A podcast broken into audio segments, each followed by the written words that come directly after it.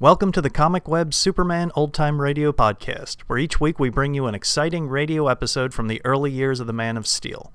The Comic Web sells old-time radio programs and comic books. Comic Web also offers two other podcasts. One is a variety of old-time radio programs, and the other is a video podcast of old movie serial cliffhangers. You can find them on our website, comic web dot com, or just type Comic Web into iTunes and you should find them. Now just sit back, relax, and enjoy this episode of Superman. Thank you. Faster than a speeding bullet. More powerful than a locomotive. Able to leap tall buildings in a single bound. Look, up in the sky. It's a bird. It's a plane. It's Superman. Yes, it's Superman, strange visitor from another world who came to Earth with powers and abilities far beyond those of mortal men. Superman who can change the course of mighty rivers, bend steel in his bare hands, and who, disguised as Clark Kent, mild-mannered reporter for a great metropolitan newspaper, fights a never-ending battle for truth, justice, and the American way. But before we join Superman, here is an important message. Fellas and girls, as you know, a new war front has been opened by our fighting forces. Welcome newspaper headlines every day shout the thrilling news made by our soldiers, sailors, and Marines. American troops are now in the picture with every ounce of their combined strength. They're in there punching for all their worth, fighting, slashing straight through to victory. And back here at home, we're cheering them on, giving them moral support. But cheers and congratulations are not enough. We've got to see that the government has the money with which to finance these victories. How? Simply by buying all the war-saving stamps and bonds we possibly can, by doing without things we would ordinarily want to buy so that the money we'd spend may be used for war-saving stamps. And don't ever think that each and every dime isn't important.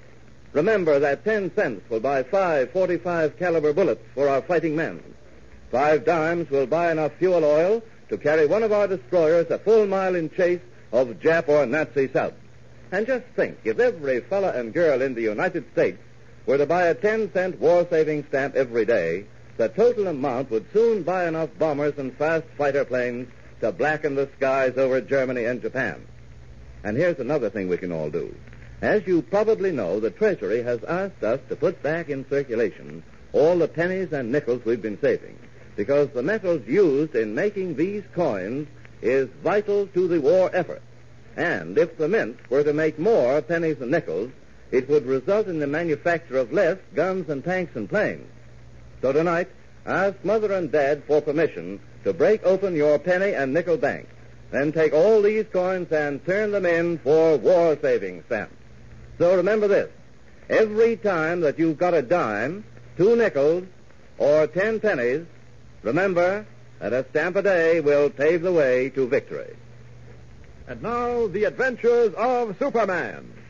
Our friends are now in the midst of one of the most exciting adventures of their career, on a search for the lost continent of Atlantis, an ancient civilization believed to lie at the bottom of the Atlantic Ocean. In our last episode, we heard how they began the descent in Doctor Cameron's multi-depth submarine, which they hoped would end in locating the lost continent. But terrible dangers were in store for them. As they reached the depth of a mile and a half beneath the surface of the Atlantic, a mammoth octopus, forty times larger than an ordinary octopus, attacked the submarine. Our friends were helpless, because for once, it seemed, Superman could do nothing. Listen. Oh, it's horrible. Look at that hideous thing swimming toward us. It's like a huge head with tremendous arms attached to it. Arms as big as fire hoses. Oh, Mister White, if only Superman were here. What could Superman do? If Superman were here, he'd get out through the escape chamber and kill that horrible and disgusting thing. I've been wondering about that. Superman could get out of the escape chamber, but how would he get out of this compression tank? You're right, Kent. If the door of this compression tank was opened, we'd all die. There's a tremendous pressure outside there. A pressure none of us would be able to withstand. That's exactly right, Perry. If the door of this compression tank was opened, we'd die almost instantly. Lois, what? Up against the window. A suction cup.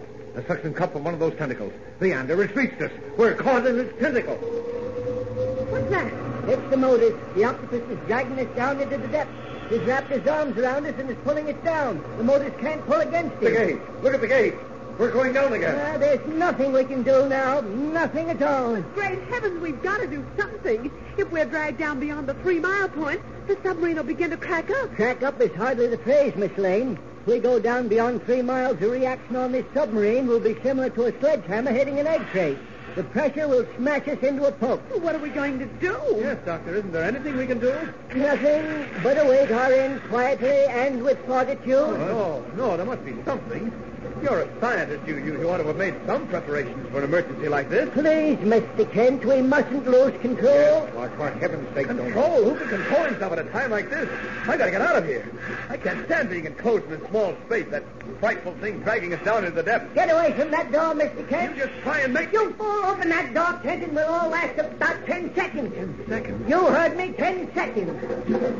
Cleverly, Superman, in his disguise of Clark Kent, leads Doctor Cameron into telling him just how long that door can be opened before Lois, White, and Cameron, ordinary mortals, feel the effects of the pressure. Instantly, as Superman, he makes his decision, and as Clark Kent begins to act the part of the coward. I'm frightened.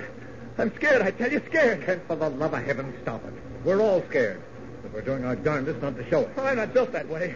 I'm frightened, I'm, I'm frightened, and that's all there is to it. Oh, look, look! What what what is it? That octopus. Wrapping more and more tentacles around the sub. See there. The suction cups against the window. Oh, it's horrible. It's revolting. Oh, Clark, please. I can't die like this without a chance to save myself. I can't just stand here waiting, waiting. And for heaven's sake. I can't stand it, I tell you. I can't stand it another minute. I... Catch him in fainting. Oh. Uh, the, the, the lights have gone out. Yes, Clark's hand must have caught on the light switch as he fell. Well, I know where the switch is. I'll snap the lights on again. Yes, Perry, and hurry, hurry. Oh, hurry. wait a minute, wait a minute, wait a minute. Uh, oh, here we... Uh, Leander. Perry, what, what is it? Why, the switch has been ripped out of the wall. I can't turn the lights on. Oh, fudge. Kent must have held on to it as he fell, and the weight of his body ripped it out. Well, since we're going to die, I suppose it don't matter much. Oh, dear, if only Superman were here. He couldn't do a thing, Lois, and you know Oh, it. Yes, he could. I don't know how, but Superman could find a way. Superman has found a way, Lois. You and the others think that Clark Kent is lying at your feet in the dark. But actually, Clark Kent has become his real self, Superman. Slowly, carefully, stealthily in the dark, his hand reaches toward the handle of the door that seals our friends in the compression chamber. He turns the handle. What was that noise? Sounded like the handle of the door, but it couldn't be that. No, of course not. But it is, Lois. And now Superman's job lies before him. He has got to open and close the door of the compression tank in less than ten seconds. He has got to open it against the tremendous pressure that exists outside. Can he do it? He must do it. And he does. And even though the entire operation has taken only two seconds... Lois, Editor White, and Doctor Cameron gasp for air and feel their heads growing dizzy from the effects of the pressure. What? What, what happened? You know, I, I feel dizzy. My, my head is, is swimming. Pressure feels to me like pressure. And I thought, I thought I heard the, the door open. I thought, no, no, impossible. Couldn't be. My head's clearing now a little. My eyes are beginning to focus. Mister White, are you all right? I, I think so. I, I got a pain in my head, like a, like a throbbing headache, but otherwise, great heavens! What is it, Mister White? Oh, it's, it's impossible. No, no, it couldn't be. I see what you mean, Perry. My head's beginning to clear too. The arms of that octopus are sliding along the wind as if something were dragging him away from it. Well, You're yes. right. The suction cups are straining to hold onto the glass, but look, they're sliding off. What was that? What? Didn't you see it, that flash of red and blue out there? Red and blue? No. No, no, it can't be. That would be too much to ask.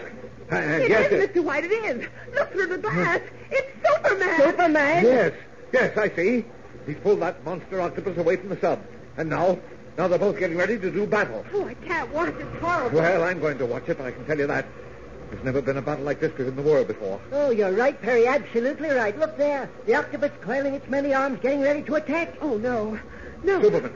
Superman is treading water, waiting for it. There. There it goes for it. If Kent could only see this. Oh, poor Clark. Isn't there something we can do for no, him? No, Lois, no. He, he's better off as he is. He'll come around all right. The octopus, it's wrapped every one of those powerful arms around him. It's going to try to crush him. Those tentacles are like fire hoses. What strength there must be in them. Oh, no. No. No, Superman or not, he can't withstand anything like that. But he is, Perry, he is. Look up, great Jupiter, look. He's starting to tie those arms in knots. Why, haven't you right? He's having a tough time doing it. In fact, I, I'm not sure that he can. He must. He must. Leander, what's that black stuff filling the water? It looks as if somebody poured a huge bottle of black ink into the water. It's the black liquid the octopus throws off the smoke screen, Perry. It's a horrible choking sort of substance. Great heavens. Superman's having a tough enough time as it is. He no longer gets one arm from around him, and the octopus wraps another's around him. Why, this this is terrible. The water's getting inkier. It's almost impossible to see, but I believe... Uh, Lois, the ice. Lois. They're sinking down out of sight, Superman and the octopus, fighting each other and sinking further into the depths. They're not sinking down. The octopus is dragging Superman down, dragging him down into his cave. Oh, no. I'm afraid that's what's happening, Perry. It looks as if your friend Superman has met more than his match at last in a monster of the ocean depths. No, I can't believe it. He was still fighting. I could, I could see that. Fighting courageously. Perhaps, perhaps he'll win through after all. What was that? Nicodemus calling us by phone from the other compression chamber. Yes, Nicodemus? Trouble. What? We've got trouble. Don't I know it? We've been watching that fight going on out there between Superman and the giant octopus. I don't mean that. We've sprung a leak. With what? According to the gauges there, we've sprung a leak. What is it, Leander? Wait a minute, Perry. Nicodemus, what you say is impossible. The motor-depth submarine in bathysphere will withstand pressure to three miles below the surface of the Atlantic Ocean or any ocean. It isn't the pressure alone, Doc. It's that octopus. The crushing power of those tentacles must have weakened one of our plates. Water is pouring into the sub outside these compression chambers, and, well, take a look at your gauge. The gauge? The, the gauge? Oh, yes, Nicodemus. We can't see the gauge in here. The lights are out. Well, my gauge reading is almost two miles below the surface, and we're sinking all the time. Leander, what is it? In the name of heaven, man. Oh, we're in a bad way, Perry, Miss Lane. Doctor, what is it? You might as well know the truth. We're finished. The submarine has sprung a leak, and we're descending fast. Sprung a leak? What do you mean? Well, that means... well, it means a number of things. We may sink below to the three-mile limit and be crushed like an eggshell by the pressure, or we may never reach that three-mile limit, and the, the sub's been weakened, and the pressure may crush us in any moment. What was that? The, the motor's stopped. Oh. Nicodemus. The water's got to the batteries, Doc. The motors have gone dead. You know what that means, don't you? No, not exactly. The compressor sending air into these compression tanks work off separate batteries, but they're going to go any minute. Great Jupiter! What is it now? We can't have any more trouble than we've got. Oh, can't we? Nicodemus tells me that the batteries controlling the compressors will be the next to stop working. Well, what are the compressors? The compressors are the machines that shoot compressed air into these tanks. Once they stop working, we'll all die of strangulation in less than five minutes. If we're not crushed to death before that happens. Yep. Yeah. Isn't there anything we can do? Must we just sit here in the dark, just waiting, doing nothing? I... Oh, if only Superman knew what has happened now. Well, he's got his hands full out there with that octopus. Yes, that's right. Nicodemus. Yes? Gauge reading. Gauge reading. Two miles, twelve fathoms. Sinking fast. What, what did he say? We are now two miles and twelve fathoms below the surface of the ocean and sinking fast. There's no doubt whatever in my mind that there's nothing we can do now. This is the end. Never before have our friends been in such a dangerous and futile position. There is literally nothing they can do. And what of Superman? Dragged down into the ocean depths by the fearful mammoth octopus, will Superman overcome the monster, or has even he at last met his match? Be sure to be with us tomorrow for one of the most exciting episodes you've ever heard. Listen every day, Monday through Friday, same time, same station. Tune in and follow The Adventures of Superman. Don't forget, fellows and girls, as you read the thrilling stories of American victories on land, at sea, and in the air, just cheering our fighting forces isn't enough. We've got to give them more support. We must show them we're behind them by buying all the war-saving stamps and bonds we possibly can.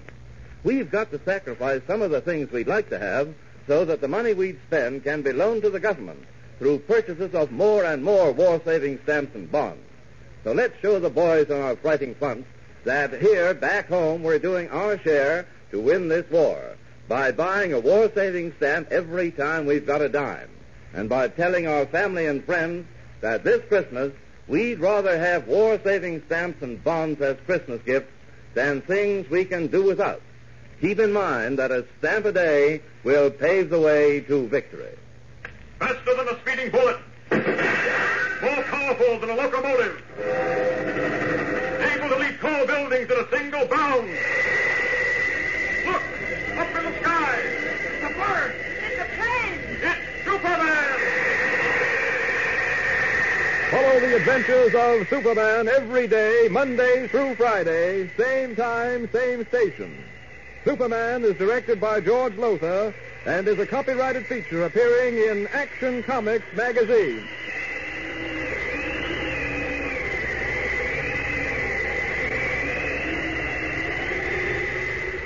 This is Mutual.